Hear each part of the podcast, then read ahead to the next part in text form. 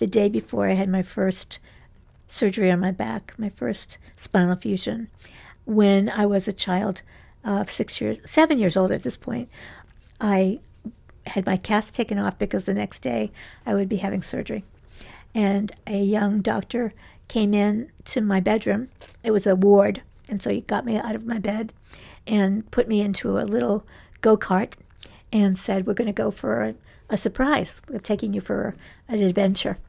And I said, Oh, are we going to go to the gift shop? And he said, No. And I said, Well, are we going to go for something to eat at the cafeteria? No, I'm not telling you. And so we passed by the library and the playrooms in the hospital, and I kept thinking we were going to go to all these different places, but we just kept passing them by. And I knew Mass General very, very well because I had been there so many times. So I didn't recognize where we were going. So we finally got to a place, and he parked me outside of a door and said, I'm going to take you in that door in a minute, and I'll tell you the surprise. So he left me outside.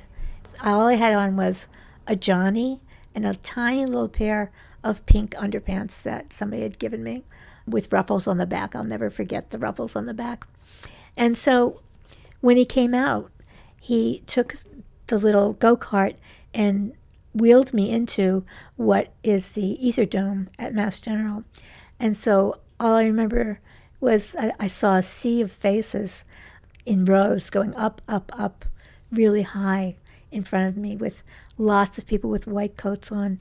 What I remember were all of these faces looking at me, and they looked lifeless and gray because I couldn't see anybody's color of their skin or if they were a man or a woman. They all, all looked very similar to me, but their eyes looked like they were scary and sad and trying to figure me out.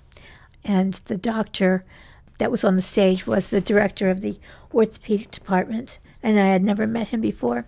And so he stood me in front of him under a light, and basically on the wall, uh, there were x rays of my body from the floor to the ceiling when I was a child. I saw the movie Hunchback of Notre Dame on television in black and white, and I didn't know why people were so afraid of the Hunchback of Notre Dame. And I remember my mother saying, Well, he's got scoliosis like you do. And all I remember is how scared everybody was of this person's deformity and that he would be thrown always back up into the bell tower in the town. I don't ever remember a time where I felt more ashamed of myself and my body and my person, my soul.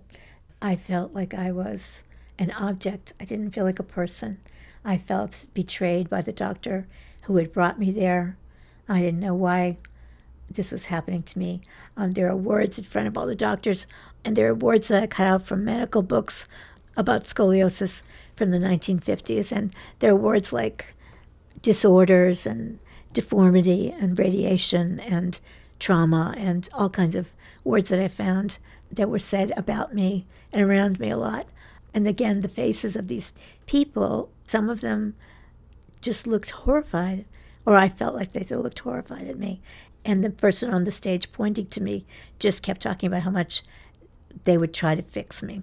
And they would do the best that they could to fix me. And so that's pretty much the theme that I had all growing up was um, trying to be fixed.